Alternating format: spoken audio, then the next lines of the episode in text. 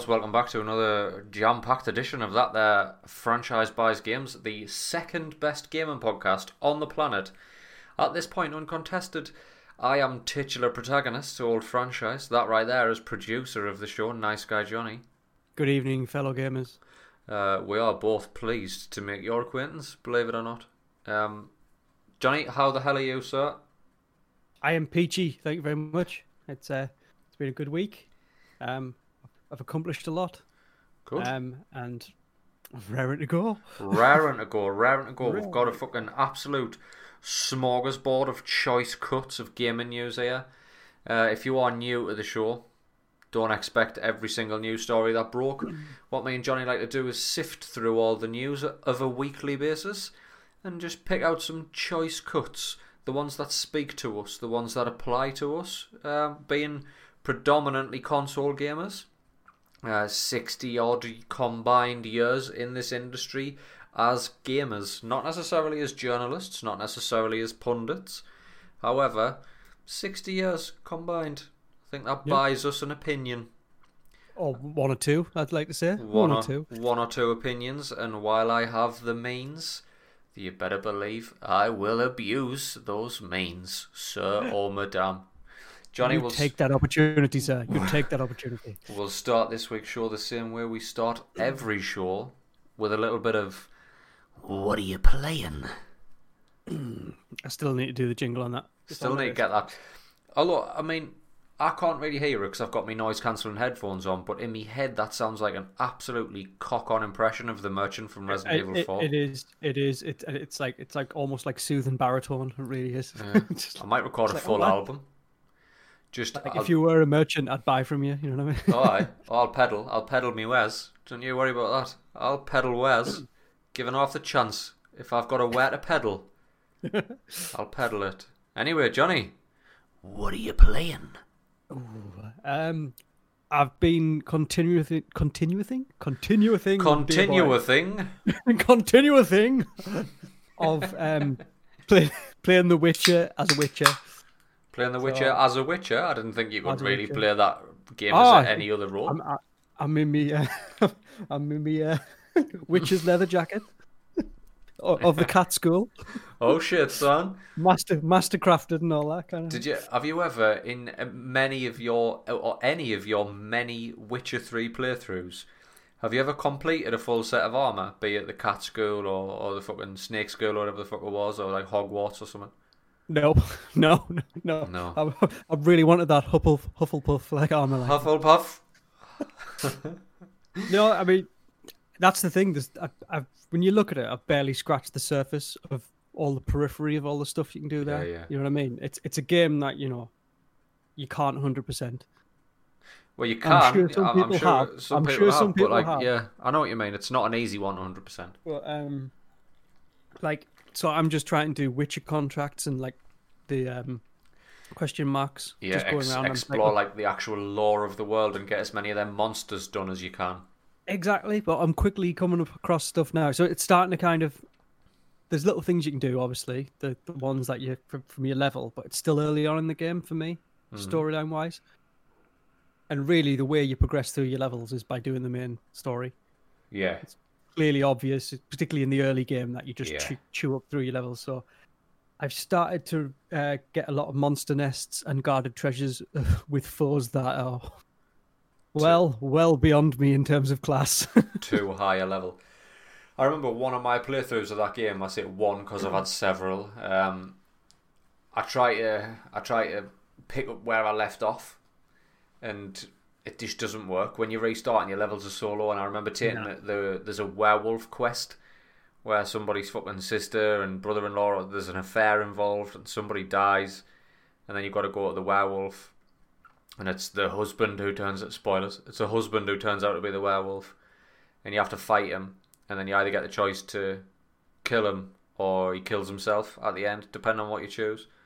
Hmm And I just charged into that at such a low level, and I'm not kidding. I probably fought that werewolf for about four hours, just repeatedly, and it got to the point where I li- I'd literally killed him uh, by. I didn't even fucking hit him. Really, it was a, a strategy planned out of I take this potion, then I'd use this oil, then I hit him with this, then this, then I top up the oil, then I hit him with this, then I hit him with that spell, then I put a trap down. It was like there was very little combat involved by the time I actually got around to killing him, and that sort of ruined that playthrough for us. And I think I stepped away shortly after that, and uh, went back to it at a later date and started it again, but did it better this time. Like took things up on my level, worked on maybe the grind a little bit before I jumped into monster quests and shit. Uh, so far, this is the most enjoyable playthrough I've had, just Mm. because I'm actually just taking the time to kind of just play tactic- tactically. hmm You know, uh, like taking the right potions, using the right oils, all that kind of stuff. It's it's thoroughly enjoyable. Is it satiating the? Uh, is it keeping the funk at bay? It's the only thing that is. I've t- I've tried dabbling into other things. You know what I mean? I was just yeah. like, uh, like I jumped back into, like I had a little go on grounded, hmm just a little bit, but without online stuff. It's like you've got to play with friends to get really get the. Yeah, Stuff out of it strikes us as one of them. I think. I don't think I've come across a survival game yet that I've truly enjoyed, unless it was a multiplayer experience. Even sort of like DayZ, uh, and that was a very solitary experience, but in a in a world where it was a shared world, so I was coming across people. Um, came Mm. like it's, it's I mean it's more of a social experiment than anything else. That game. Absolutely. You And, come like, across people who, who were there to help, and like you come across people who were just there to fuck you up. It's it's, it's a perfect little perfect little game. But uh, other than The Witcher, you been playing anything else? No, like I said, try to do grounded. Yeah. Um, I was going to go actually. I, I was tempted to jump back into Minecraft briefly. Oh shit! You know, The you know, just something, just just to get in there and just do something, just to try and like stave off the funk. But I think I, it's we're not long. It's just around the corner, It is. and I think the witch is going to keep me, just keep me there, just It's going to keep it up here. keep me keep me topped up the time being. Although um, the Johnny Ass games like Grim Fandango and all that stuff comes out, I think it's on Game Pass on the 29th. hmm so that'll take take a bit of my time and some guys on the stream mentioned another one what was it called I can't remember. It was. Ah. it, you did get a shout out on stream. Somebody had found a Johnny ass game. It was like, uh, was it the first person fucking roguelite? Supra something? yeah super something yes Yeah. super something Supra Like something. that was the like shout said, out. That was a shout out on, on stream for for for a nice guy Johnny ass game. So it's nice that the community at large is starting to also identify nice guy Johnny ass games. So whatever you're doing when you're talking about these games, it is getting through to people, Johnny. So it is it is you, it's, sir, it's have a been niche niche area of the, of you, the sir, have been profiled. they have got you down to a fucking T. yep know everything about you What else have you been playing? um well the obligatory uh warzone Mhm.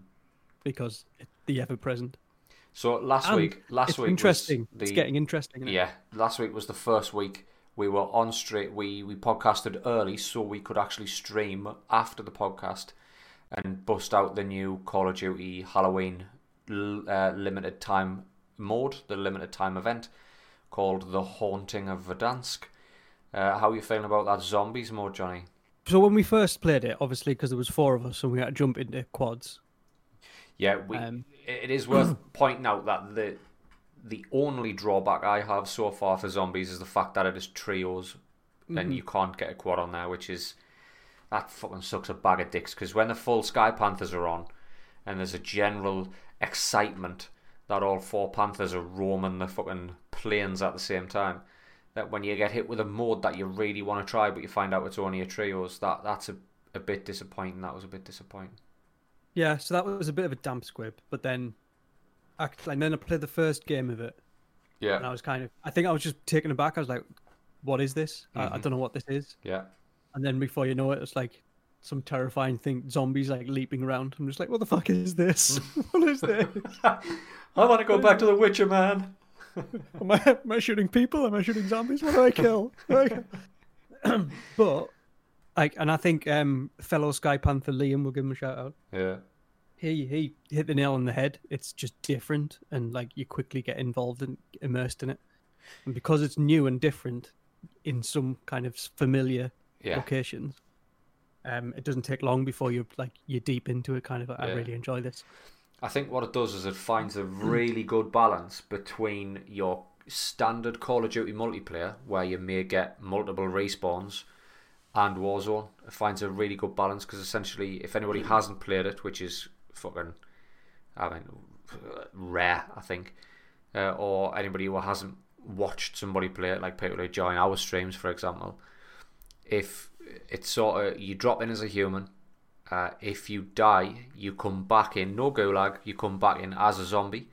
As a zombie, you have no weapons, you've got melee only with infinite sprint, a charged jump that can put you like fucking halfway across a map, it feels sometimes. Weirdly, a gas grenade and an EMP blast. So these are zombies from the future, I think.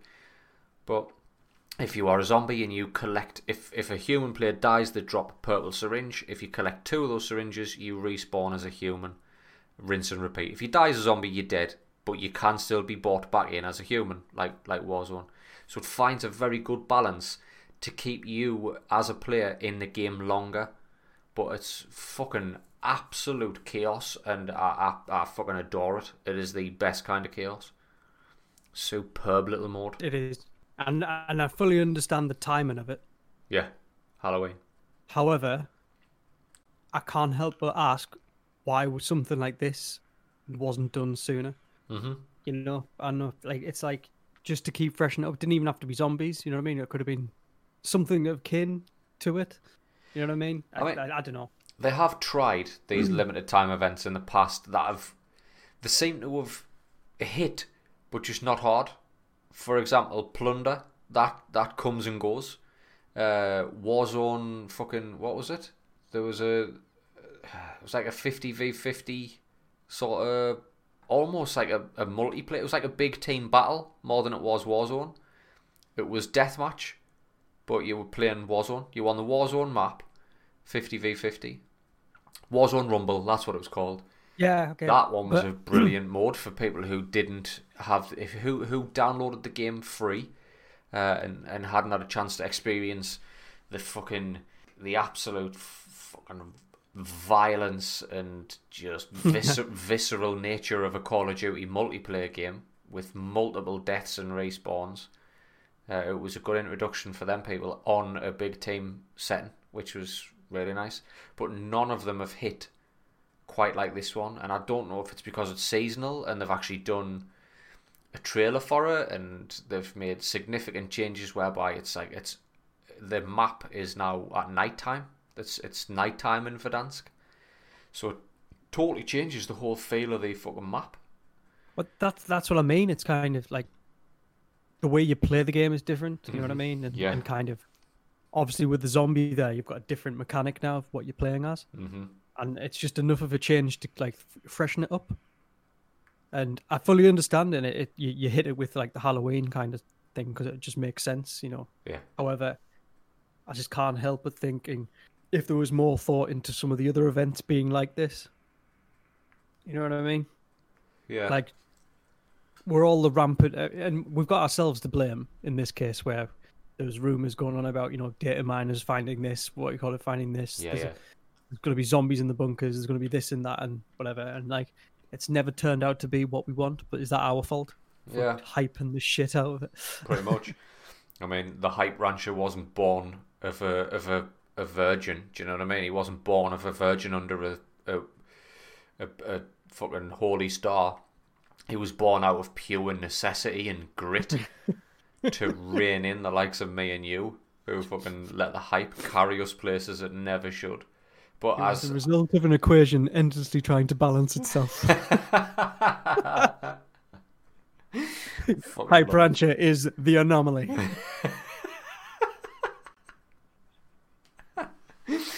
Have uh, have you have you managed to get a dub on the fucking zombies mode yet? I can't Nope. remember if I've got a dub with you there. no I it was so close so it's close been very close multiple times. I've managed to get a dub. I uh, I dropped in with a prospect. He's not a full card carrying member of the Sky Panthers, but thus far, he is the only one who has been awarded a prospect cut. he wears the cut of a prospect. I jumped in with a prospect because the rest of the Panthers were busy, and uh, we we got the dub, which was nice. I, I mean, it was good for him. It was definite brownie points for him to be uh, edging closer to that promotion. But now, really, uh, really good. Like, really good. Really enjoying that mode. Um, other than Warzone this week, Johnny, I have actually, in the spirit of Halloween itself, right? I mentioned this on a previous podcast that during the month of October, my the content that I am consuming of a daily basis or nightly basis uh, is either TV series or films if I'm not streaming or playing games, and I've I've leaned heavily into horror in the spirit of Halloween. I want to actually feel like I've celebrated something in 2020 because everything has skated past us at a rate of knots, and at this rate, we probably won't even get a Christmas as we know it. So I really wanted to commit to at least one holiday, and that's not recognised as a holiday here, but one seasonal event. So for the month of October, I've been mainly this this month I have been mainly eating. I've been mainly consuming horror, so horror films, horror TV series, and in the spirit of uh, horror games, obviously Warzone, horror, The Haunting of Verdansk has been ticking that box. I jumped back into State of Decay 2 again with the prospect. Uh, we didn't Ooh. stream it. It was just very much just for the sake of playing a game. Jump back into State of Decay 2. Uh, and I'm, do you know what it is? For, I don't know what that game's missing to push it to that next level. I know it's missing something, but it's a just a perfect little package. It really is. And I, I can't honestly put my finger on it and tell you that's what it's missing to push this to the next level. That's what it's missing to take this from a double A to a triple A game. I don't know what it is. I don't know if it's the presentation, uh, which again, it's not bad. It doesn't look bad. It's a perfectly fine looking game. The mechanics in the game are great. I love the fucking like the whole. You've got a settlement, and it's like as a settlement, your settlement needs its basic needs met: food, resources, uh, meds, and it's like right. I need to go and ransack this world. It is, it is very much like I would, I would make a comparison to Walking Dead: Saints and Sinners, where it is very much a tries it's this un, this unspoken word of like, by day, you get out there and you fucking ransack and you hoard and you get all the resources you can and you use your map and you're like right where haven't I hit these houses here haven't been done. Oh, there's a vet there. I might be able to get some meds from that vet. And it's like, right, load the car up, get the fucking cans of gas, make sure you got plenty of gas, head out, ransack the place. Just, uh, just a brilliant little game, like. And I, I could, for the life of us, I can't tell you why I don't play it more. It wasn't until I was back in it playing it again, I was like, why the fuck am I not playing this more? But I find I, I, I feel that a lot with the likes of, uh, especially with double A's, like Sea of Thieves. I fucking love Sea of Oh. Thieves. We need to spend some time on Sea of Thieves again. Actually, Like when I brought you back into Sea of Thieves, that first night we were on Sea of Thieves, and it was like, right, I just want to show you what you can actually do in this game now. And we Uh-huh. spent a while just like doing little islands, finding chests, finding skulls, and it was like, right, well, we'll do this, we'll do that. Uh, we'll take a couple of contracts. We had like a sloop full of fucking loot at one point. It was like, right, this boat is now far too valuable. We need to get somewhere where we can actually fucking cash this in. And before we'd even managed to do that, I wanted to show you one of the new features that that game had to offer. And right bang in the middle of getting to an outpost to check everything in, a megalodon attacked, yep. accompanied by a ghost galleon. A skeleton ship Yep. came up out of the water, and while we were busy trying to fight a ghost galleon and a megalodon, the kraken came up, like at the threat. an absolute triple threat, and we're in a fucking sloop. and it was just that, like, these little moments that, that can happen in these little double A's, and when you're in it, you're enjoying yourself the the whole time. But then all of a sudden We something had happened, and you're like, your adrenaline's pumping, and you're like, I cannot believe this is fucking happening. And I wish that had happened on stream. I really do, because that would have Exactly, been a 'cause- fucking moment, like. because like you were talking to me, just like you know, it's the games like this. I remember you you were giving the, the talk about how it's like you put the effort in Yeah. for a game that has very little narrative. Mhm. The events can just make your own. You know what I mean? Yeah, yeah. especially and then you so we're doing all this stuff and i'm and then you kind of you've mentioned these things and i'm just like what what's going on and you're like oh it's a megalodon and i turn around and you're, and you're just like is, is it behind us and i'm just like what there's a big fucking shark behind us and then then the music changes again and you're just like oh oh fucking Oh, hell not fuck. now Man the cannons! and then i'm pretty sure you said just like all we need is a kraken and i'm just like and you the music changes again and obviously you're you're used to this and I literally heard just like oh no oh man oh, fuck. It was, uh, to be fair, I'd never had the triple threat attack at once before, like, so that was something special. I wish we'd had a full squad and a bigger boat. We're gonna need a bigger boat. bigger boat Right, so like again, I'm getting them kind of vibes, jumping back into State of Decay 2, uh, and it just made us want to just get just like a squad on. Me and the prospect were playing, but it, like obviously you were online, but we tried to add you, but uh, you had shit to do.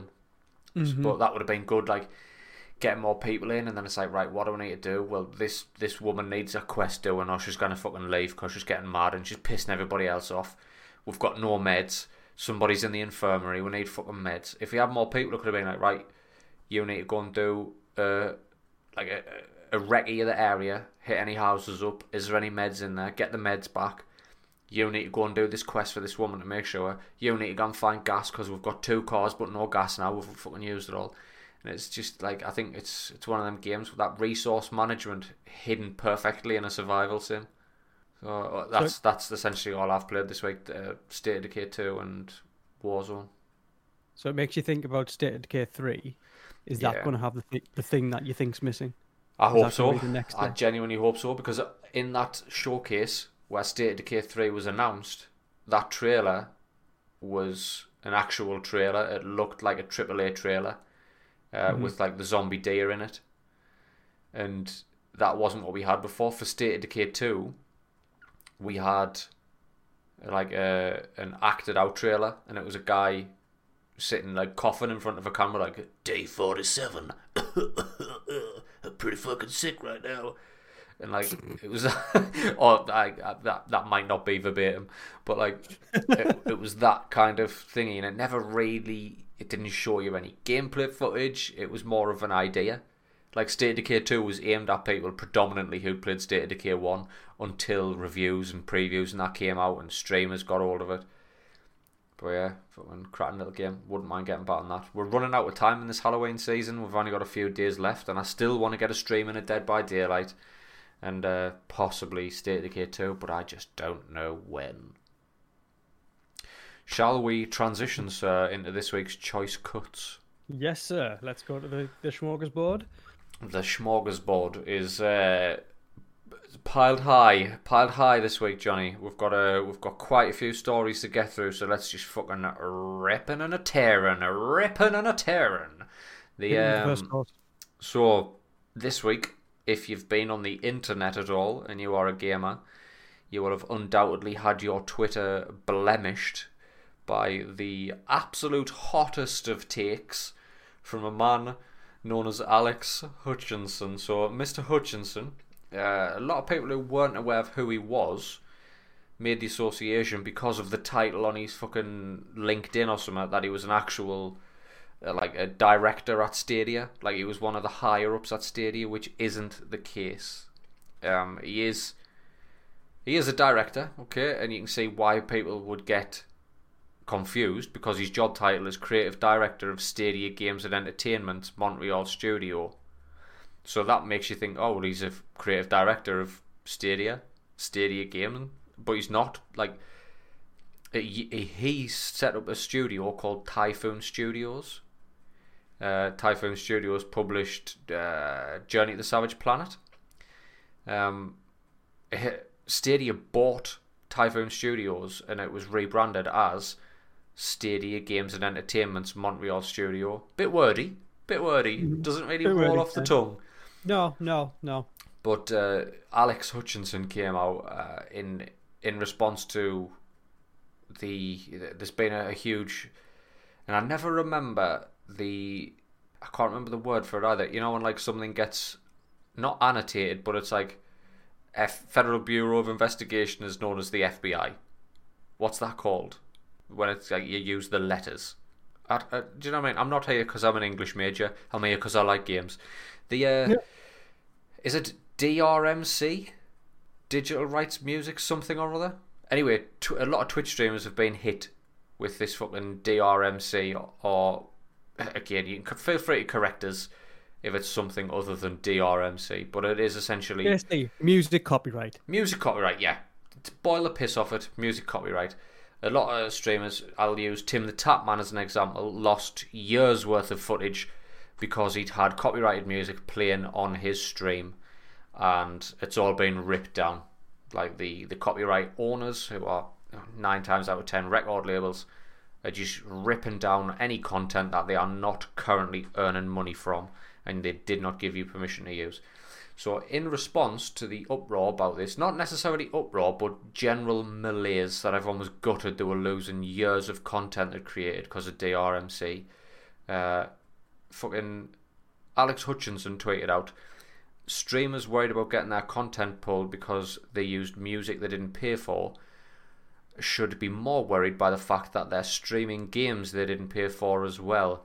It's all gone as soon as publishers decide to enforce it. The real truth is, streamers should be paying the developers and publishers of the games they stream. They should be buying a license like any real business and paying for the content they use. Yeah, Alex Hutchinson was buried. Absolutely buried. What a hot, what a weird, what a weird take for a man who's a director of a games company, a games development company. What a weird fucking take. Like, in what world is there not like a, a perfectly beautiful symbiotic relationship between game devs and streamers? Because I'll reference here Fall Guys. I'll reference here, I mean, arguably the, the biggest example of this, Among Us. Among Us is a game that's three years old, and it's absolutely blew up. That studio is like eating well right now because streamers picked that game up and it literally exploded. Everybody in the fucking dog is playing Among Us right now, apart from the Sky Panthers, because none of these nonces fucking got a PC or downloaded on the phone to fucking play it on. But what a fucking weird take from um, from Alex Hutchinson. And Yeah. not not only was he buried on Twitter, and rightly so, rightly so. It's a fucking absolutely bizarre take. Uh, not only is the internet turned against him, but now Google, the obviously the fucking owner of Stadia and YouTube, for example, uh, Google have distanced itself from him following the backlash. Uh, Google's comments were the recent tweets by Alex Hutchinson do not reflect those of Stadia, YouTube, or Google. So pff, expect expect that man in the unemployment line any day now. what a fucking what a weird take. What a horribly horribly weird take in uh, in 2020. It's a, it, it it's an interesting one. I'm going to put my devil's advocate hat on a second, right? You'll get buried. They'll bury you. I know. They'll I know, bury you. I know.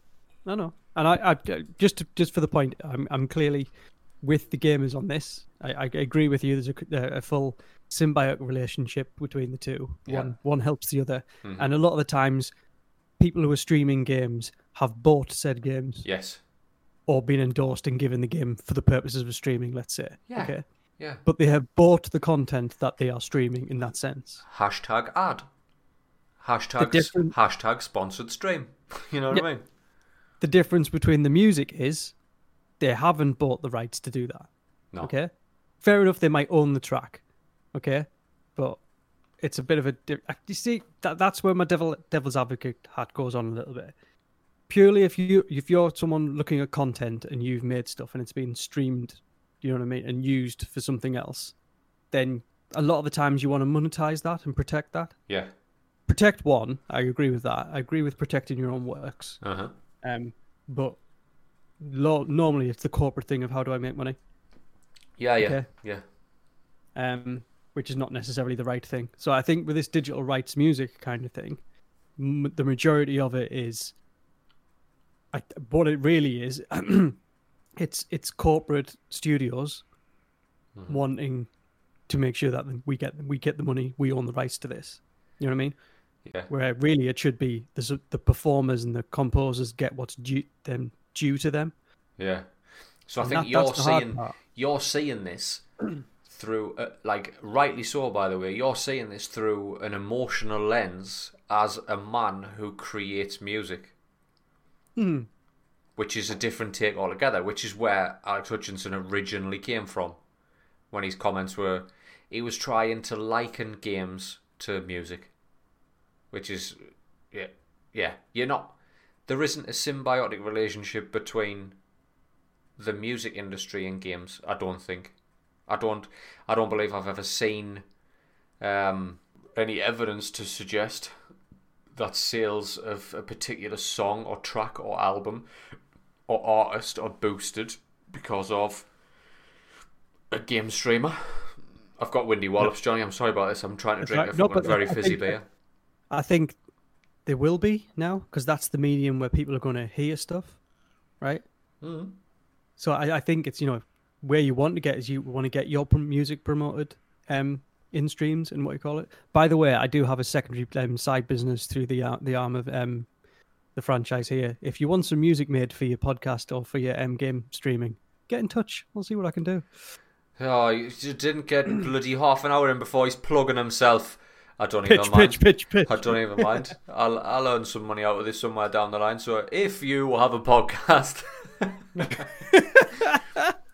if uh, if you've ever found yourself on uh, one of the franchise streams, any of the music you hear on that stream, I am fully protected from uh, D- DRMC, YMCA, because all my music Johnny made fully protected. But yeah, But it's it's a, it's I can I can see the point he was making. I don't think he made the point very well and No. made his argument very well. You know what I mean? It, to be honest, what you showed me in terms of the tweets, it almost came across as almost spiteful. Mhm. Like it's like I haven't had the dues that I'm deserved, therefore you don't deserve it. yeah. That's what it felt like to me. Yeah, yeah. It was uh, the the so far in a very fucking weird year. That was the hottest of hot takes, and it was so fucking weird. But uh, yeah, all the best. I wish you the best in your future endeavors, Mr. Alex Hutchinson. Because uh, if Google's distance distanced themselves from him, I, I believe he uh, his time as employed may be coming to a fucking end very soon. For and And I- rightly so. What he's done is he's that could potentially have damaged not just Google, but because of his job title and because of the misconstrued meaning of that job title, Stadia Games and, and Entertainment's director of Stadia Games and Entertainment's Montreal studio, because it's a fucking wordy little bitch. It- It's it's easy to see why people would think he was a director of Google Stadia, Mhm. and that is potentially damaging to the brand of Stadia, which has already took a fucking beating this year. if we're honest, Exactly. Stadia's a laughing stock at the minute. It's a joke for a- for a fucking for a platform that works. I have not tried Stadia. I will say that. I'll put that out there. I have not tried Stadia. It's not my bag. Uh, but the people I know in the industry who have tried it have said it works. It works. It's a perfectly it it does what it says on the tin. It's a streaming service that you can access if your internet's good enough, and it works flawlessly. It doesn't have all the bells and whistles that it came with uh, when it was announced. All these little features and cool things that was going to set it apart from the rest. Uh, they didn't ever fucking materialize. So Stadia has become somewhat of a laughing stock. It doesn't have the exclusives. It doesn't really have. Uh, it, it's not great value for money where free games are concerned compared to the likes of Xbox and PlayStation. So you know it, it's took a knock, and it's going to take a while for it to pull its pull itself back up by its fucking bootstraps. Its bootstraps made of pure diamonds because this is a Google company. Let's remember that. Uh, it's going to take a while for it to earn back the good graces of the game industry. It's doable, but not when you've got somebody who is for, for rightly or wrongly associated with being a director of Stadia, spouting that shit. That's that's pure damaging to your brand, and that's uh, more than enough reason for this guy to lose his job. Unfortunately. So, mm-hmm. like I say, all the best here, Alex Hutchinson. Best of luck in your future endeavours. In the words of uh, Vincent Kennedy McMahon, you're fired. Johnny, next on the list, Xbox streaming sticks. Well, yes, you know, going from from one streaming service to another. Same uh, fucking segue, segue in that fucking streaming service game. Uh, I'm gonna yep. blast you with a couple of tidbits from this article by Tom Warren on The Verge uh, on the 23rd of October. This is when this news broke. So Big Phil, my mate Big Phil, friend of the show, Big Phil, uh, has hinted that the company is planning TV streaming sticks for its xCloud gaming service. In an interview with Stratechery, I think that's how you pronounce that. Spencer discusses the potential for additional tiers of Xbox Game Pass, which could include a free bundled TV stick to play xCloud games. To quote Big Phil, I think you're going to see lower priced hardware as part of our ecosystem. When you think about streaming sticks and other things that somebody might want to just go and plug into their TV and go play via xCloud. You could imagine even you could imagine us even having something that we just included in the Game Pass subscription that gave you an ability to stream xCloud games to your television and buying the controller. In amongst that article, it goes on to say how Phil Spencer's teased uh, in that quote there where he talks about tiers, potential additional tiers of Game Pass. He did also tease the potential for what he coined Xbox Game Pass Platinum with guaranteed access to new hardware, uh, which links into the whole Xbox All Access. Yet another consumer-friendly move that they've pulled in this gen uh, this generation transition. Xbox All Access, you pay monthly like you do for a phone, like very much the same like a, a mobile phone model. And in that, you get your hardware and your Xbox Live and your Game Pass Ultimate subscription all in one cost, one low cost over whether it be 24, 36 months, but essentially that kind of model. So what's what's your what's your thoughts on this, Johnny? I suppose it's twofold here. The question I've got for you is what one TV stick. So we're talking here Amazon Fire Stick. We're talking here Google Chromecast. We're talking Xbox releasing its very own. Uh, I'd call it the XCast, but that's already a popular Xbox uh, podcast. So yeah, XCast if you like. A stick that as long as you have an Xbox controller, you can jack that bad boy straight into your HDMI. Your your Bluetooth controller will connect to your XCast, and you have a stick that plugs into your television that is just purely Game Pass. As long as you have an active subscription, which you're paying for, which you can either pay for separately or as part of this All Access program, you buy Xbox Game Pass Platinum, for example, maybe not platinum because that's talking about hardware, but you buy Xbox Game Pass Ultimate and you get your your your Fire Stick, your Xbox Fire Stick, for want of a better word. Jack that bad boy in, and you're there. You're streaming. You can take that fucker anywhere. Anywhere you've got internet and a, a, a television with HDMI, you whack that fucker in, and you're away. You're playing Game Pass. What's that's that's the first question, I suppose. And then if you could just swiftly move on into the second part of that is what's your thoughts on these this tiered system of Xbox Game Pass? It's the way the world's going. You know what I mean? If you yeah. look at everything else, we're moving from from a you know it's ugh, I'm trying to get my words right. Service industry. Yeah. Service yeah. economy. Yeah. Where you don't buy just buy a product, you buy a service or mm-hmm. a subscription, yeah, or whatever, and then you, you that gives you access to products mm-hmm. from a certain range. Mm-hmm. So every industry's doing it. You know, it's from the you know, starting probably with um, you know, Netflix and their streaming model. Yeah. Buy access. There you go. Um, all bought from like TV stuff, um, mobile phones, like you say. You you buy a, like a, an upgrade kind of thing. Like even like down to when you buy, even buying your cars. You know, purchase for hire and all that yeah. kind of thing. Yeah. You don't own the car. Like this service thing is meant to kind of tie people into longer term stuff. Mm-hmm. And then you, you offer a service rather than a product in yeah. that sense. Or the, the product is your service, not, not.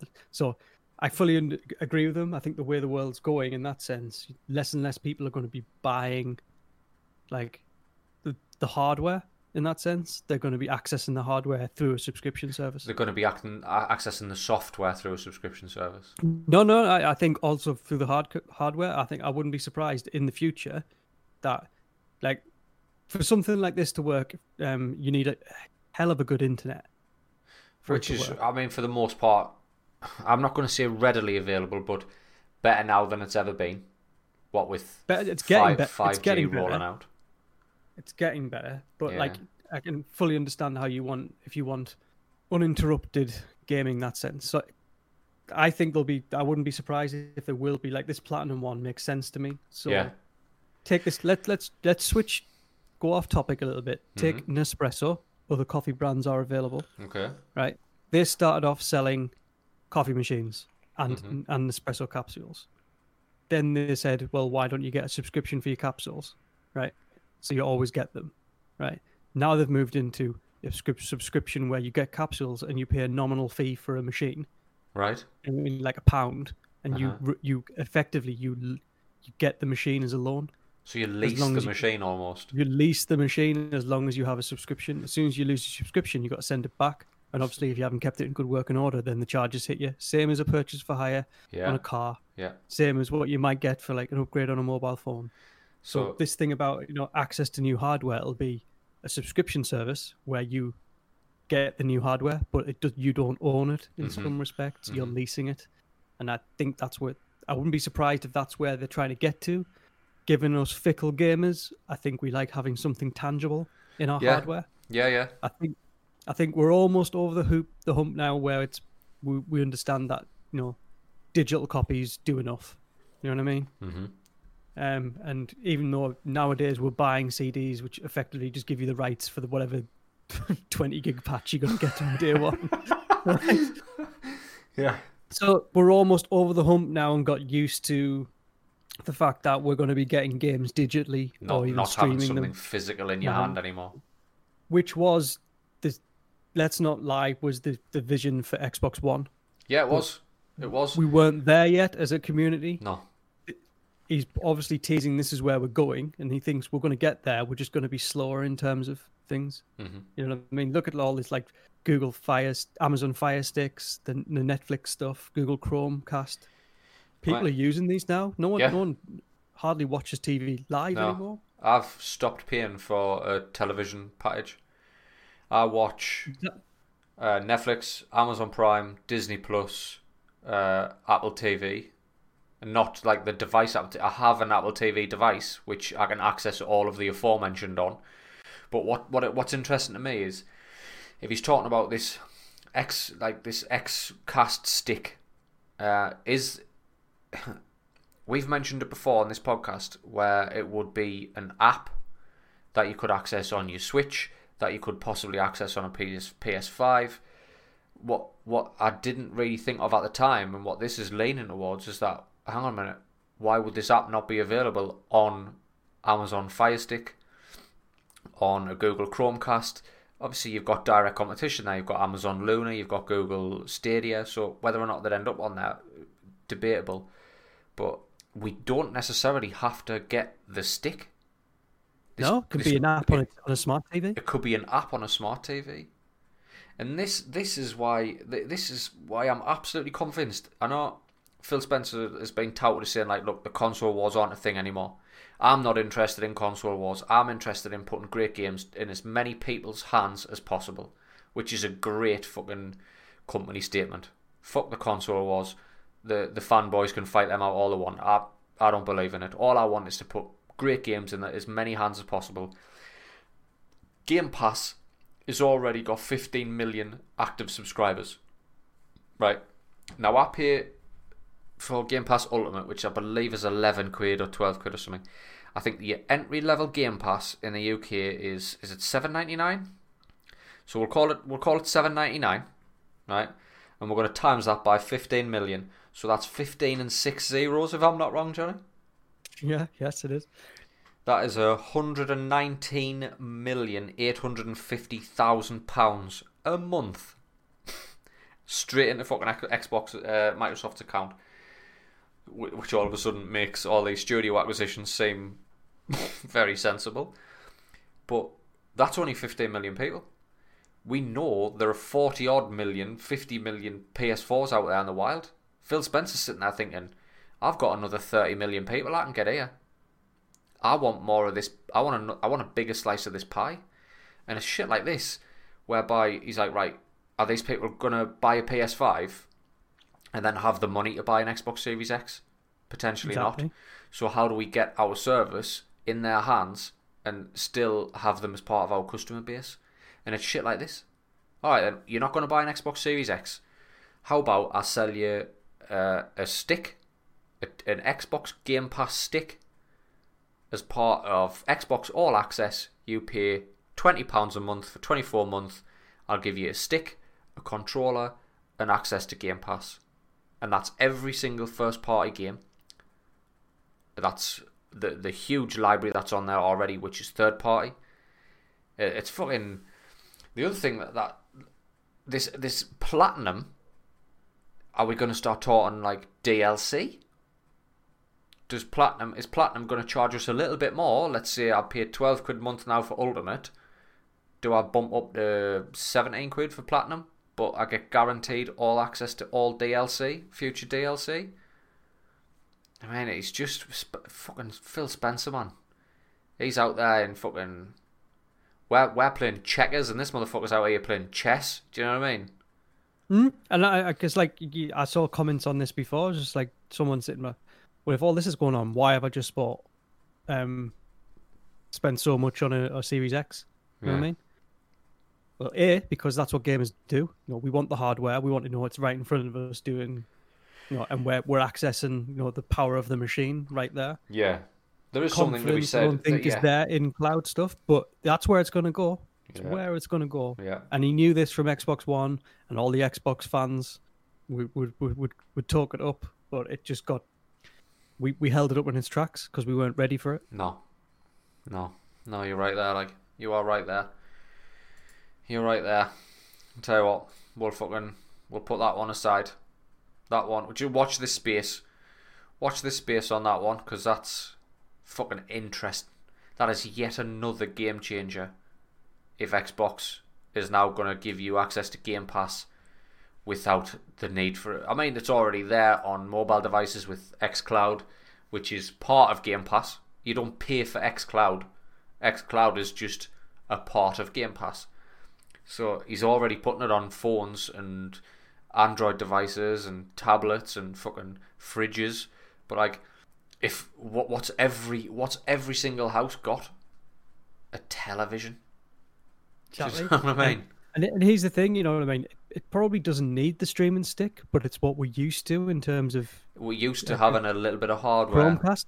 We're used to having a little bit of hardware that you stick in, it does something. It's a it's a MacGuffin. It's just it's like a Yeah. God in the machine. You know what I mean? That sense, you know what I mean? Yeah, yeah, just a yeah, device that makes you feel like just gives you some security, even though it's just not there. Mm-hmm. Yeah. So Uh, speaking speaking of Big Phil, there's been uh, he's been quoted this week. A direct quote from Phil Spencer. Uh, he's put, "So with the growth that we are seeing, I expect we will constantly be in this mode of bringing in more creators into the fold." So not only are we talking how excellent value Game Pass already is, and how this Game Pass uh, platform is evolving uh, at, at seemingly a fucking hourly rate at this point.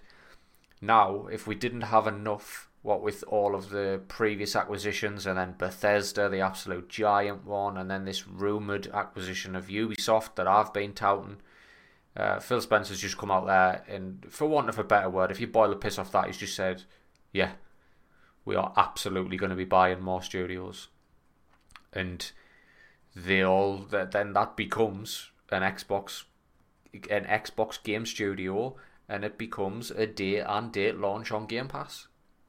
that, that, that that's what they're going to need. They're going to need more content in that Game Pass if that's what they're going as the future. Mm-hmm. You know what I mean? Because there's going to be plenty of games that you can't access off the bat.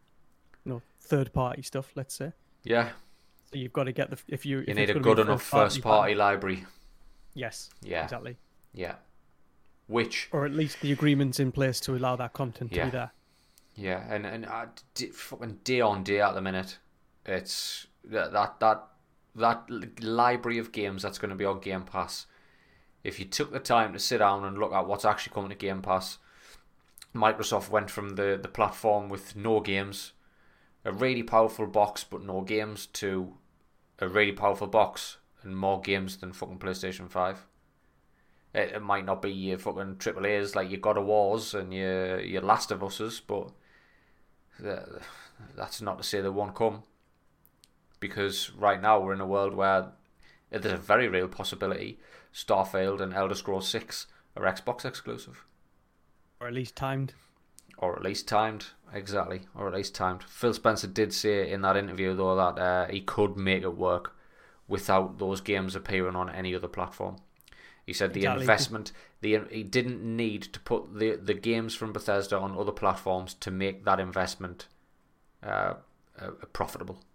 Yeah, it's it's evolving in yeah. terms in terms of the stances. So you know, just we'll continue to report on this week after week, but we'll fucking we'll we'll put a fork in that one and put it to one side as a plate that we didn't even get a fraction of the way through, and we'll move mm. on to the next little bit of choice cuts. Johnny, how do you feel about? Uh, VR coming to the Xbox Series X and S.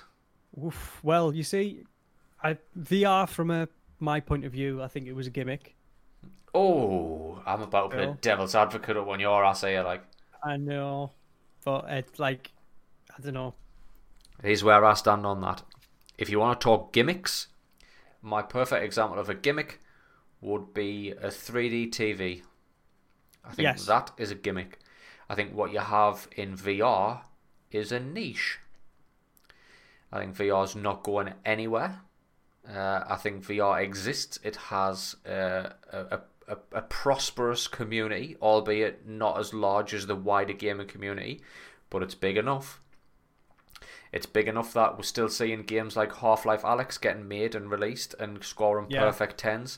It's big enough that we're seeing games like Blood and Truth from London Studios on PSVR. It's big enough that Beat Saber is a fucking thing. It's it, it's a niche. It's not a gimmick. That's where I stand on this. And PSVR will absolutely get a follow up. It will absolutely get a follow up. That PSVR sold more than they'd forecasted to, which is that's music to anyone's ears. And as long as the if Microsoft are going to do this, essentially they're going to do this because there was um, files found in Microsoft Flight Simulator PC release. Uh, I think I am not going to get into the technical bullshit, but uh, these there's a couple of file strings that suggest that Microsoft has been um, looking at VR on next gen consoles, particularly uh, uh, flight sim. We're talking about flight sim here. Well, yeah, exactly. It's, if, if anything's going to um, link well into a VR, VR headset, it would be flight sims. Yes. Of all sides. Yeah, absolutely. In my mind, PSVR sold incredibly well. Uh, it's well, incredibly well, uh, proportionately when you look at it, what its original forecast numbers were. Mm-hmm. Uh, VR still sells gangbusters when you look at Facebook. They bought Oculus and they've just put the Quest 2 out. VR technology is still improving. We're getting towards what I would say sort of Gen 2 um, VR machines are, where it's wireless. We're getting into that wireless era now, which is amazing because the the one drawback I had, well, two drawbacks for PSVR, which obviously I own and I played a fuck ton of VR games on. There was the wires. They were cumbersome. They took a long time to fucking set up uh, and nothing pulls you out of uh, an immersive experience quicker than either a wire getting caught on something in the back of your head getting wrenched or twatting your fucking move remote off uh, a low hanging ceiling light. Nothing will rip you out of a fucking immersive experience quicker than that. What with the the improvements in VR technology and we're going wireless now, like the Quest and the Quest 2, Screen technology is getting cheaper to put better screens in VR now. Uh, I think obviously when we get to the likes of third gen, that's when we've got a, a home solution for movement, not standing on the spot and using sticks or teleporting, which I find janky as fuck. I hate teleporting. Uh, it worked well in Killing Floor Incursion. I particularly like that game. Um, but for the most part, while you don't have a good solution for mobility in the home, you're essentially your best VR titles are flight sims and on the rail shooters, shoot gun galleries. That's essentially what Yeah, you've, got. mm. Flight sims and gun galleries. Anything else that tries to do movement, if you haven't got like, uh, I know I played. Uh, what was the game that came with the VR aim controller? I can't remember it. Anyway, I got that because I got the VR aim, and that one moving with the sticks. That was a nice step forward. Uh, a little bit of motion sickness getting used to that, but that was that was a step forward, so you could move more freely and more fluidly with the sticks. But when you weren't playing that kind of game and you were playing with move ones, move ones don't have sticks on them, so you lose that fluid that fluid motion. Playing the Walking Dead Saints and Sinners, you were moving around by pushing buttons, and that didn't feel right either. So that we are getting towards now, we're getting towards a time where VR, the the, the niche of VR is evolving, and I think what with this uh, somebody's doing a bit of digging and finding these files that, that suggest at the very least they've been tinkering with VR for next gen consoles. I think that's more than enough proof. If you look at if you look at what's on the table, we know console VR has sold well already. As long as you forecast well, you don't over forecast this thing, it can be it can be a success. And I think if you look at the properties that Microsoft's got, that would lend itself well to a VR experience. Halo, uh, Dead Rising, you know, the, the Fable, like all like imagine Fable in VR, walking around like fucking Albion in VR. Like they've got some fucking cracking little properties that they could do some interesting shit in VR with. So hopefully, hopefully, and I mean fucking flight sim. Absolutely, would I play flight sim on the Series X in VR? Absolutely, I would. I mean, I'm I'm just more the thing that excites me about this is that I know it's coming to Xbox One and Series X Mm-hmm. Flight Sim, but I just you know it just makes it more concrete that it is. You know what I mean? Because I'm all Yeah. over this. I'm not. I'm going to hortus the shit out of this. Yeah, do you, know- do you know what it is? Like, even outside of this podcast, the amount you fucking talk about Flight Sim is worrying. Like, Mm-hmm. you, when that game comes out, I, I'm worried that that's you gone. I'll be like, Yep, I'll, be. I'll be texting you just like, well, fuck, I yeah, it's it's half seven. We're supposed to be doing a podcast, and be like, sorry, old bean, uh, over the middle of the uh, Indian Ocean, doing a quick quick jaunt to Jakarta. Like Yeah, fucking, I've got I've got 150 souls on board and I need to get them there on time. I'm flying a jet two to Canary Islands. it's a bit Oh. rowdy. Uh, so hopefully, yeah. hopefully we actually get something of this this rumor. I'd like to see more news like this. I want to see more of the VR talks on both sides. I want to see what PSVR two is all about. Uh, I filled in a an action PlayStation emailed us actually, and they were like, "Look, we know you bought a VR. Do you have a minute to take a survey?" I was like, "Absolutely." Thinking I would get a free game out of it if nothing else. I didn't, but by the by. And the way they'd sent this survey out and the questions they were asking on the survey also led me to believe that that was market research for PSVR two. And uh, for me, better screen, go wireless if you can. Uh, If not, definitely work on the fucking weight of your cables. Uh, and then move ones, put some fucking thumbsticks on them, for the love of God. And the way I say this for Xbox is that I don't think it'll be an Xbox VR. I think it'll be like it works on PC with other the devices. I think there'll be compatibility with available stuff. So there'll be multiple VR options to play on the Series X and S Yeah. rather than a PS uh, rather rather than a proprietary piece of hardware. I think, I mean, that's I don't know if we've mentioned this during this little article, but it is worth pointing out that VR support is already confirmed for Flight Sim. This isn't That- just like, oh. oh, maybe Flight Sim. Flight Simulator is getting VR, and it was in that sort of uh, cordon for VR where they found this clever little.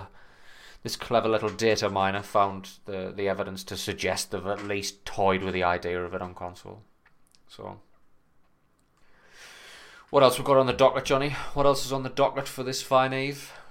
This jam-packed show. well, sir.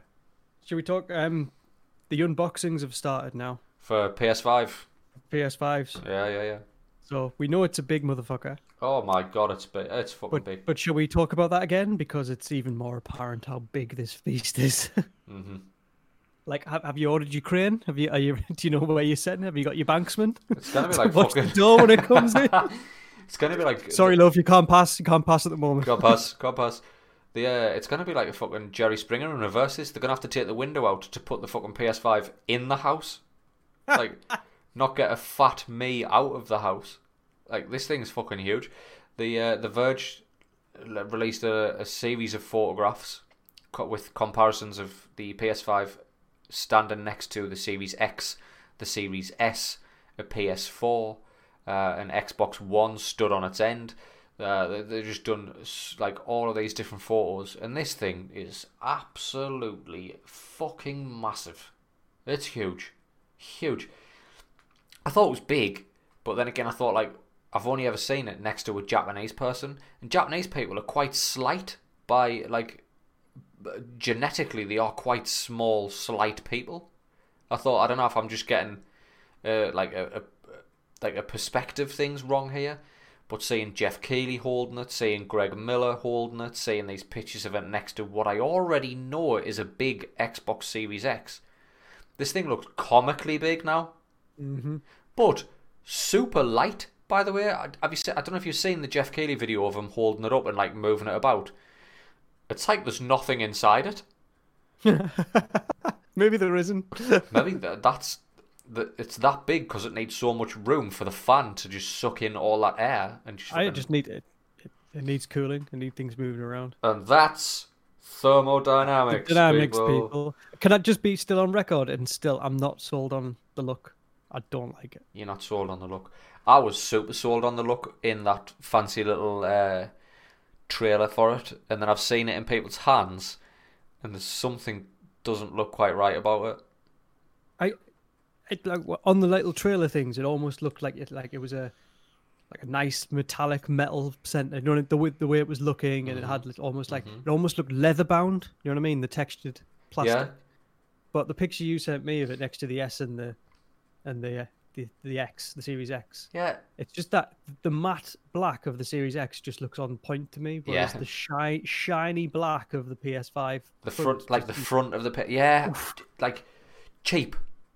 yeah, it just doesn't look. It just it, it's not with the design, unless it's going to be ne- next year's design or something, and they've they've, they've like they've preempted the zeitgeist on that. But Yeah. to me, it's just again, it just looks a little bit.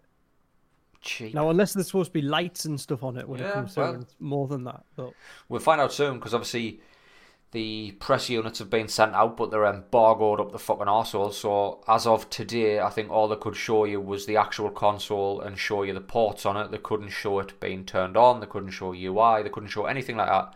All they can show as of today is the physical console itself and the console next to a DualSense or other things, other objects for mm-hmm. point of reference.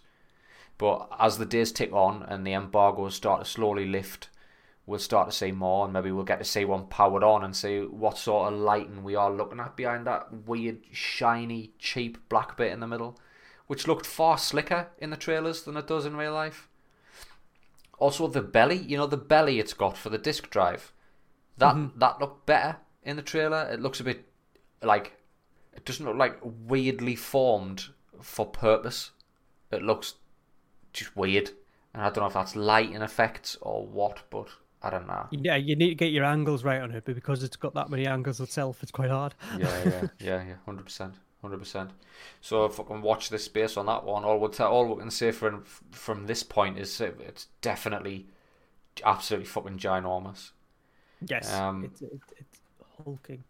I've got another bit of news for you, Johnny, which is a fucking absolutely nice guy, Johnny. Bit of news, this Oh, well, go on, me. hit me. right up your street. This one, uh, and you know how you've got this massive hatred of taking games and turning them into television and small screen and silver screen properties. Oh, fucking hell. Netflix, Netflix have uh, just announced that they're doing a, a live action Assassin's Creed. Oh, Have you seen the Assassin's Creed film with Michael Fassbender? I haven't. It's an acceptable film. It's a it's a perfect like five out of ten. It's not bad, but it's not good. It's just it's just a film. It's a it's an Assassin's Creed film. And to be fair, I'll go, all right. I'll go six point five out of ten for Assassin's Creed with Michael Fassbender. I, I, I don't know what I want to say from this. And uh, bear in mind, I am absolutely all in on what Netflix did with The Witcher. But it's also worth pointing out that The Witcher was derived from the source material, which is books, Yes. not the game. The game is also derived from the same books, so there's Exactly. definite comparisons. But Assassin's Creed, Assassin's Creed wasn't pulled from a source material. The Assassin's Creed game is the source material. So what does what does Netflix do that the silver screen didn't with the uh, Assassin's Creed film to make this to make this watchable The thing or is, you good? know, More importantly, you stick to the lore of it. You know what I mean? Mhm. You can't squeeze the lore of the Assassin's Creed ethos and, and s- game sphere into a two-hour film. no. I don't think. I think. I think there's there's so much stuff there to like to build stuff like and very at least uh, what's noticeable now from TV series is like finally they've they've realized if we put a lot of character development there, invest in them, you get invested in them, and it makes it's more satisfying. hmm I mean, if you don't have like if you've got uh, two dimensional characters and stuff, then you're just not gonna. Particularly when you're putting it next to next to the game and you've played the game, I don't. The films are never going to come up to trumps. This is why you should never make films out of games. Tell that TV. to uh, tell that to Monster Hunter. Tell that to the Resident Evil series that's coming to Netflix. I- Tell that to I The will- Witcher. Tell that to Assassin's Creed. Well, I, I'm trying. I'll, I'll tell you what. I'll come back whenever when, when any of these win a fucking Emmy or a Golden Globe or an Oscar. yeah, The Witcher. The Fair Witcher. enough. The Witcher. The Witcher is based on. all right, all right, yeah, yeah, yeah, yeah, yeah, yeah. You win. You win. You win. You win. That's Based- what we call a technicality. Thank you from point of view. Right, we've No, got but- we've got a lot of game to f- game to film slash TV uh, fucking content coming our way very soon. Yeah. Uh, No, what I would no, say is Castlevania exists on Netflix. That is based on obviously Castlevania, and that is superb, absolutely superb. The Witcher, uh, there's an argument we made there. Yeah, it's more books than it is game, but you can't help but make the comparison. Um, we've got many, many, many Resident Evil films, which every last one of them was dog shit in my opinion. So They are rebooting the Resident Evil uh, sort of film TV verse on Netflix. I hope that's more true to its roots than the Milla Jovovich film was. Monster Hunter, also starring Milla Jovovich. I, I don't know what the fuck that's going to do because I've seen her standing in a trailer next to a fucking. Have you ever played Monster Hunter? well, actually, no. Uh, we we should we should try that. I've seen like Milla standing next to a fucking Diablos or whatever the fuck it was, like from Monster Hunter lore, just carrying an AK forty seven or something or like a fucking M thirteen. I'm like, ah. But then also I've seen that in like a fucking absolute Monster Hunter outfit, wielding like a Monster Hunter fucking great sword or something. So I don't know where the transition's gonna happen there from Yeah. modern day army chick to Monster Hunter fucking great broadsword wielder. Aye, I mean, on on this, what I will say is that there's a potential for this um, live action Assassin's Creed series on Netflix to actually be more about Assassin's Creed than the Assassin's Creed games at the moment. yes, They're not Assassin's games; they're just Assassin's Creed by name. branded. Yeah, yeah, So I get that. there's get that. potential there. There's potential there. I'll, I'll, I'll, I still think the game is the ultimate medium. Aye. No, you're not wrong. You're not wrong. Um, last bit of news I've got for you, Johnny. We've had two significant delays. One of them, which you will care about, the other you probably won't.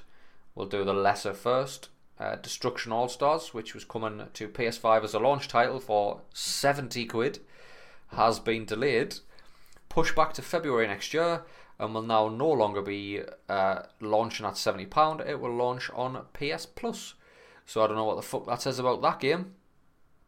But there you go. Turkey. If absolute if that's a chicken noise, I don't know what noise a turkey makes. It's more of a gobble in it. More of a more of a like a gobble noise. Anyway, before we get into the intricacies of a turkey impression, the if you had your heart set on this game, that has to be fucking devastating news. Uh, I don't know many who would. It looked like Fortnite and Destruction Derby smashed into one, but I'm not sure how that would turn out. We'll find out. There's been more than one game gone to PS Plus and absolutely killed it. Fall Guys, Rocket League. These are the, the, the two premier examples of d- literally fucking at the time genre changing games. Everybody played Fall Guys. Everybody played Rocket League. So you know, we'll, just see what happens with Destruction All Stars. It could be a coup for all we know, but February we'll have to wait February. Second one, which is the one that's the bigger kick in the dick. Let, before we before we get into that that news, Okay. uh, but All Stars, right? Yeah. Am I, is, is it? Am I right that this has been quite a bit of the launch, quite a bit of the, the the present what's been in the presentations as part of the launch stuff for Sony. You know what I mean? They've made quite a big a deal of it being part of that lineup, or Uh-huh. is that just me? No, no, you you're not wrong. I mean, it's it's been in in all of the like the the reels, along like Ratchet and Clank's also been in there, and that's not a launch title. Uh, so yeah, it has. It's been definitely part of the the campaign. Because it's even more sinister now. If you go back to the the UI intro Uh-huh. uh, session when they're like, "Let's jump into All Stars, Destruction All Stars," but we don't have time for that today, and they jump straight back out. you know what I mean? It's just, just like, you look at that again, like, because this game is clearly not ready. Let's jump into Destruction All Stars. Oh wait, this is a JPEG. Let's jump straight back out. You know, it- it's just like it's it's quite worrying for a game like they were badging as a seventy quid game, yeah. right? That it's just then being delayed and put on PlayStation Plus. Just like, a was this worth seventy quid from the get go? Mm-hmm. And B, man, how much substance is there to this game?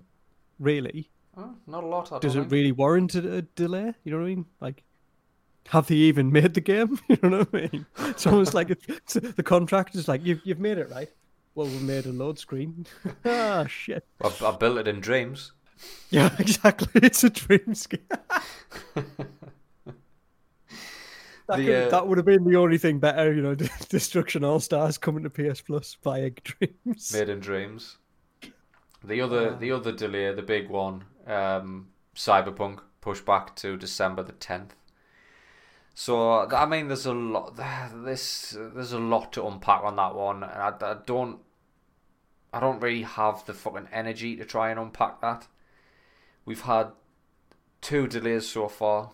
Uh, this is the third now, and the game's gone gold and delayed. By the way, which is Exactly. Which is- That's the odd to me. Uh, when you go gold, you are ready. You are printing discs at that point. I've got the statement here from CD Projekt Red. I'll give it a read. hey everyone, today we've decided to move the release date of Cyberpunk 2077 by 21 days. The new release date is December the 10th. Most likely there are many emotions and questions in your heads, so first and foremost, please accept our humble apologies. The biggest challenge for us right now is shipping the game on current gen, next gen, and PC at the same time, which requires us to prepare and test nine versions of it Xbox One, X, compatibility on Series S and X, PS4 slash Pro, compatibility on PS5, PC, Stadia. All of this while we're working from home. Since Cyberpunk 2077 evolved towards being a next gen title somewhere along the way, we need to make sure everything works well with every version running smoothly. We're aware it might seem unrealistic when someone says that 21 days can make any difference in such a massive and complex game, but they really do. Uh, side note from the from the narrator here, they really do when you've got your fucking dev- devs working 18 hour days, uh, seven days a week. Oh, hello, crunch. Some of you might also be wondering what these words mean in light of us saying we achieved our gold master some time ago. Passing certification or going gold means the game is ready, can be completed, and has all content in it, but it doesn't mean we stop working on it and raising the quality bar. On the contrary, This is the time where many improvements are being made, which will then be distributed distributed via a day zero patch. This is the time period we undercalculated. We feel we have an amazing game in our hands and are willing to make every decision, even the hardest ones, if it ultimately leads to you getting a video game you'll fall in love with. Yours, Adam Badowski and Martin Inowinski. Thoughts, Johnny?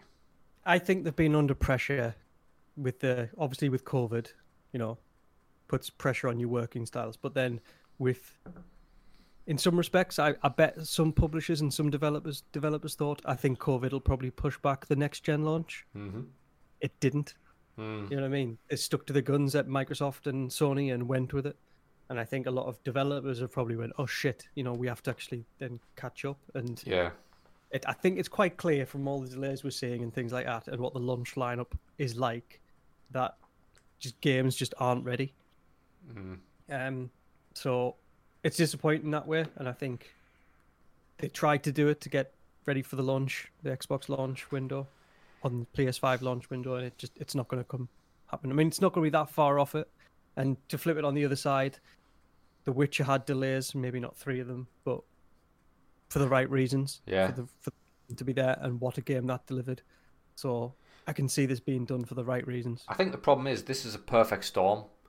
This is a perfect storm of a game that's been uh, in in the works for fucking I don't know how long now. Uh, it's a perfect storm of it. Its its development cycle ended up landing smack bang in the middle of a generational shift, um, which is obviously a hell of a lot more work. Uh, it's another ingredient in that fucking little storm is you had all the crunch stuff whereby they came out and said they wouldn't ever make anybody crunch. It was something that wasn't part of their studio ethos. And then Jason Schreier, from formerly from of Kotaku, now currently some sort of fucking internet fucking shit stirrer. Um, he brought the story that actually crunch is still very much going on, and he sport devs, and it's like working six day weeks. It's just it, it's just been so much negativity around the company and the development balanced almost perfectly by the anticipation for what this game actually fucking looks like. And it's a weird fucking seesaw that can go either way. And this latest delay, it is only 21 days, so that hurts less. But what I'm worried's going to happen here is we're not going to get this game until February next year. I'm concerned that either it goes one, they ship a broken game, or two, they're like, fuck it, we're gonna go media silent. This game is getting delayed again. It's been outside of our control. We tried everything we could. COVID was a bigger foe than we thought. Uh, we have to push this game further back, which again raises massive questions on like, why the fuck did you even go gold? Yeah, uh, that's It's a kick in the dick, but the plus the plus side is if we're not getting this game until December, that frees up my quarter of open world games, which means there's a high chance I'll be getting Watch Dogs Legion now. exactly that. I was saying it, it, it gives me more time to play Valhalla, Yeah, and he, he's he's my worry about Valhalla. Switching back to it, something tells me that that's just not going to be the most polished game. mm For some, I think Watch Dogs might be because it's had its delay in its cycle, like development cycle, and actually you know coming to the board when it's going to be polished to fuck. I think. yeah, yeah, yeah. Um, I feel Valhalla, on the other hand, might not be as polished as we expect it to be. Right. That's my that's my that's my concern. Um, but the silver lining is it gives me more time to play that game before Cyberpunk arrives. Yeah. I mean, there's winners, there's winners and losers here. I think Watch Dogs Legion might stand to gain from this, because I can't be the only one sitting here who was genuinely concerned about open world fatigue. And if you've got Assassin's Creed Valhalla, Watch Dogs Legions, and Cyberpunk all coming up, something's got to give. And unfortunately, I think Watch Dogs Legion is the one with the least amount of fucking brand power right now, rightly or wrongly. Uh, and I think that was going to suffer, but this might actually help Watch Dogs Legion. The thing, the other thing is Cyberpunk's resting very much on its legacy. Let's say with Witcher, Mm-hmm. right? There isn't a guarantee that people who play The Witcher are going to go to Cyberpunk. It's still arguably quite a niche um, content, like content. You know what I mean? Like um, what's the word? Genre. Cyberpunk. Yeah. Uh, I don't know about that. No, like you know Ah, where it's- it's where it's where, where it's where it's come from in terms of board game stuff. You know what I mean? Yeah, yeah. Let, let, let's put this in comparison. Witcher three blew every, everyone away. Witcher two was an awesome game. Witcher one, yeah, they learned a lot. You know what I mean? hmm hmm You know, it's taken three cycles of a game to get where, you know, and then I think a lot of credibility that CD Projekt Pro- Project Red, Project. sorry, Red, Project. Uh, um, is on that like how they developed and delivered The Witcher three. yeah. So that's that's what people are expecting with Cyberpunk. Yeah. But I don't know because it, the thing is, if they delay again, I think its goodwill will go, and I think it'll lose its its momentum. Yeah, that's what I mean. That's like be the seesaw. That's the seesaw. We're, we're literally mm. one fucking fat kid away from this thing going sour. yeah, And then God help them if they fucking launch it and it's buggy. God help them. exactly. You know, they, they you know that they haven't got the, the just the goal of Bethesda. Just like fuck it, play it. It's part of the game. It's I like you come to expect that of Bethesda. If you get a Bethesda game, it's bugged to fuck, and that's just part of its charm. and to some respect, I guess Ubisoft learned from Assassin's Creed Unity that they can't release a buggy game because it'll just come back to bite them. hmm Disappointing. Disappointing. Never mind. It does change the uh, the launch lineup somewhat because uh, in the UK, Cyberpunk was due to come out with on the same day as PlayStation Five. Obviously, I was going to buy it for the. I've I've pre-ordered mine for the Series X anyway. Uh, but I was looking forward to that time I took off work around the Xbox and PlayStation 5 launch. I was looking forward to actually getting to spend some time with Cyberpunk in that time off, putting some decent hours in, but never mind. Never mind. There's a there's a couple of little bits of fucking tidbits that I just wanted to touch on, Johnny, because we've gone well over what we normally do here. Um, God of War. Uh, there's recently been touted that the God of War a boost that it'll receive on its PS5 if you want to play God of War on PS5. God of War will now play up to 60 frames a second on PS5. Uh, I don't like I don't like the choice of words there. Up to 60 frames a second is very different to will run at 60 frames a second. So I Yeah, think mhm. maybe is that a, is that is that laziness? Like, is it going to run up to 60 frames a second twice in the full fucking game? Messaging, messaging's just fucking weird on that one. Yeah.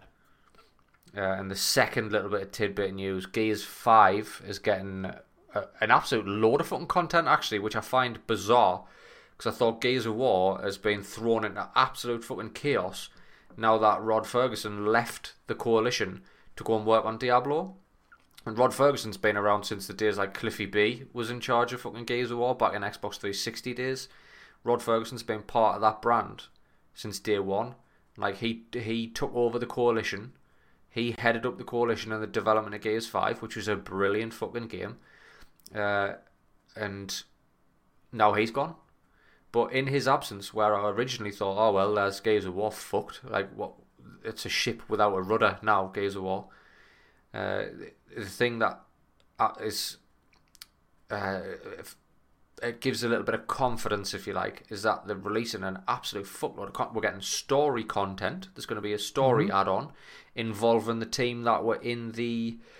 There's a mode in Gears Five where it's like a, a bit like Horde, but you essentially you're fleeing. You're in a, a locust nest and you're fleeing the gas. You have to get out before the gas fucking envelops you. Escape mode, I think it was called, for the fucking want of a better word. I can't really remember. But it was, yeah. the story DLC coming based on those characters, which I find a, a great move. Uh, just expand the universe again. But they're also giving you a new game plus, where you can keep your fucking upgraded jack. Uh, essentially, what an, all the bells and whistles of a, a good new game plus. But the real kicker here is that they have r- given you the ability in New Game Plus to recast Marcus Phoenix as Dave Batista. like, can we just give this man the fucking role already? Like, G- Dave Batista has been a fucking flogging this dead horse that he wants to be Marcus Phoenix in a, a fucking s- movie. in a big screen adaptation of Gears of War. He wants to play the Marcus Phoenix character, and he did it so much so that they got him in the game, and he was a Marcus Phoenix skin in the multiplayer, fully uh, capped, fully voice acted, but it was just multiplayer. They've now put him in the fucking actual game. Uh, what is John? Has anybody asked John DiMaggio how he feels about this? Has anybody asked veteran Marcus Phoenix mocap voice actor John DiMaggio, also the voice of Jake from Adventure Time and Bender from Futurama? Has anybody asked him how he feels about this? Or we're just going to recast you. You are arguably the most important role in this whole fucking franchise. Yeah, you recast. We've recast you with Big Dave. Fucking well, it, it, it's it's like when um, what called David Hayter was recast with the Kiefer Sutherland and Metal Gear Five. But like, at least this is optional. You know what I mean? Yeah, it's optional. It so. is optional. That is worth saying. But I mean, away.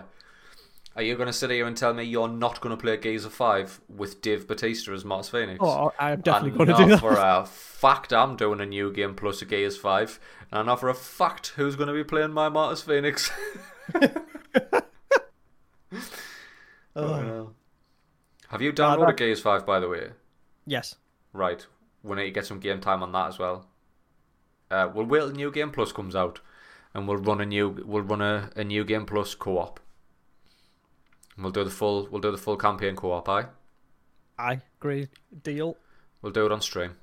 We'll do it on stream. We'll book nice. a, a, good slot in on a Sunday. Get a good five six hour streaming on a Sunday if you can uh, get that in your diary, and we'll we'll run through Gears Gears Five. Sweet. Fight over who's Batista. that's that's a fight you're never gonna win. I'm sorry. I love you, mate, but you're never gonna uh, win that fight. At least that, that's good. That's a good piece of news to end the end on. Yeah. After the Cyberpunk disappointment, yeah. Batista's just like getting getting his dues and gets to play Marcus Phoenix again. I want to see. do you know what it is? Fuck it. I know you hate them, but give me a Gears of War series on Netflix. I want to see Dave Batista as the leading role. Oh. Right, Johnny, I think that is what was rather a stacked card. I think that's stacked? that's the main event done. We can now bow out. We can go to credits and uh, return to our hollows and lick our wounds while another mountain of game news builds up ready for next week. Yeah. What will be delayed for next week? Whatever. What, we'll sorry, hit. Sorry. We'll hit the dirt sheets just to be sure that we haven't missed anything else. Um, obviously, this is a, a part of the show that requires heavy editing during silences while we're both just scanning the dirt sheets for anything we've missed.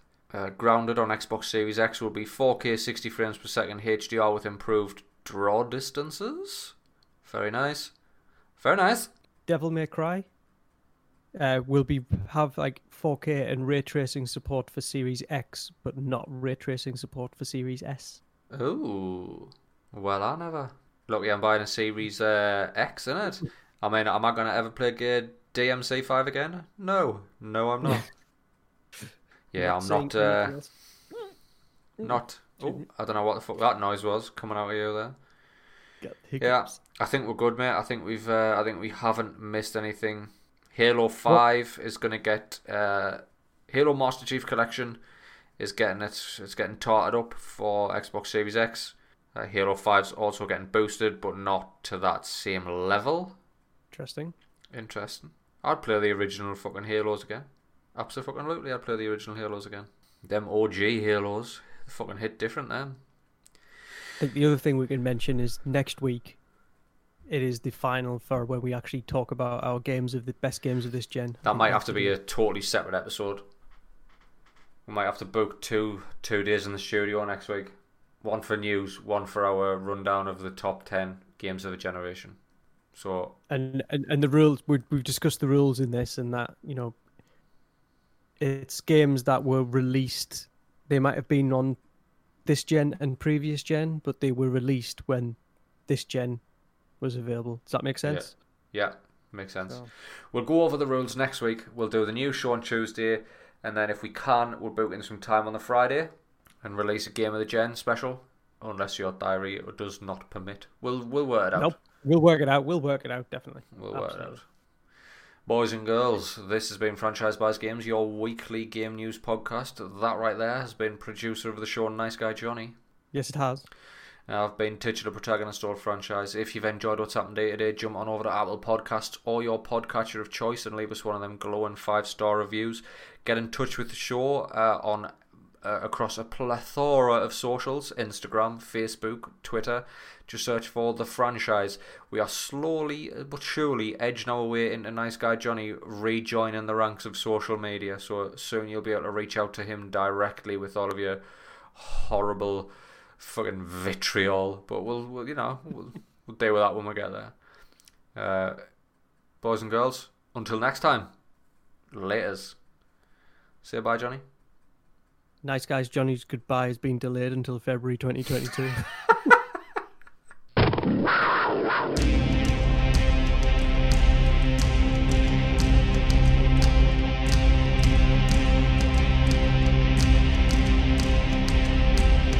Gay Panthers.